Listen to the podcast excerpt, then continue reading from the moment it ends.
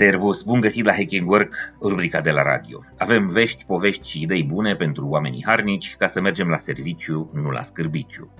Cum ar fi oare să vedem că noile tehnologii digitale din industria de software îi lasă fără loc de muncă fix pe unii ingineri din companiile IT? O știre publicată vineri seară pe platforma Semafor anunță că firma OpenAI, care a creat serviciul ChatGPT, a angajat în ultimele șase luni aproape 1000 de specialiști IT freelanceri, contractori, mai ales din America Latină și Europa de Est, pentru a lucra la două proiecte strategice și secrete. Circa 40% dintre noi angajați ar fi implicați în dezvoltarea rapidă a modulului Codex, lansat de OpenAI în august 2021, care este specializat în transformarea limbajului natural uman în linii de cod informatic în limbajul Python. Practic, modulul Codex este deja capabil să genereze secvențe de cod, fiind antrenat pe un volum uriaș de date extrase din bibliotecile GitHub și este chiar folosit deja de mulți programatori pentru a își simplifica și ușura munca.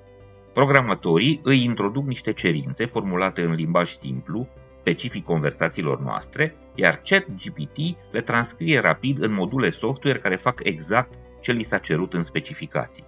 Se spune că în viitorul apropiat, Codex va fi capabil nu doar să genereze liniile de cod necesare, ci să și scrie documentația în limbaj natural, explicând algoritmul și pentru cei neinițiați pentru absolut tot ceea ce generează ca software.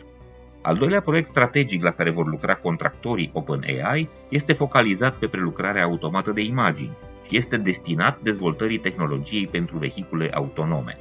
Prin etichetarea și codificarea corectă a unor volume uriașe de date de tip vizual, algoritmii de inteligență artificială sunt antrenați să recunoască situații din realitate și să ia decizii în probleme de mobilitate specifice traficului auto.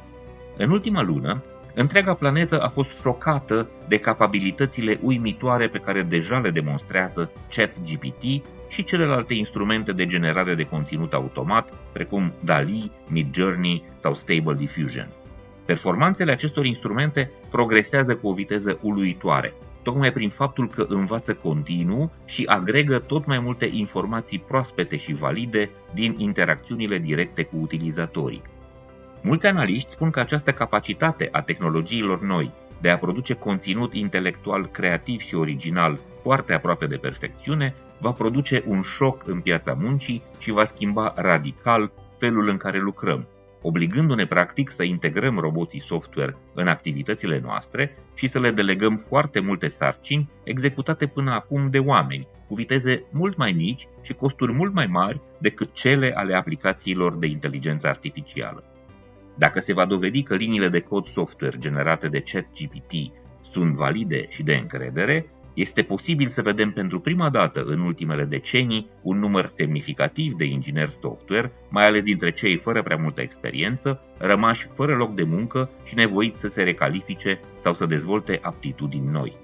Ne aflăm în fața unui moment istoric, similar apariției electricității, mașinilor cu abur sau internetului.